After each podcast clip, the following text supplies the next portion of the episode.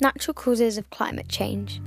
There are six main natural causes of climate change the Earth's orbit, tilt, and wobble, which are all Milankovitch cycles, and sunspots, volcanoes, and asteroids.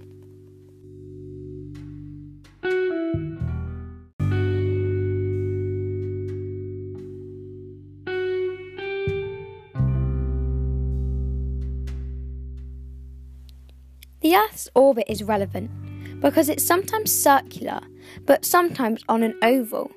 This means that there are longer periods of warmth and cold.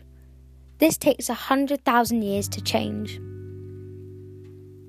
The Earth's axis tilts and is sometimes more upright or on its side. This means that the climate changes whichever way it faces to the Sun. This happens every 41,000 years.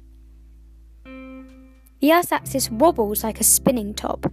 This changes the amount of sunlight the Earth receives, and this happens every 26 years.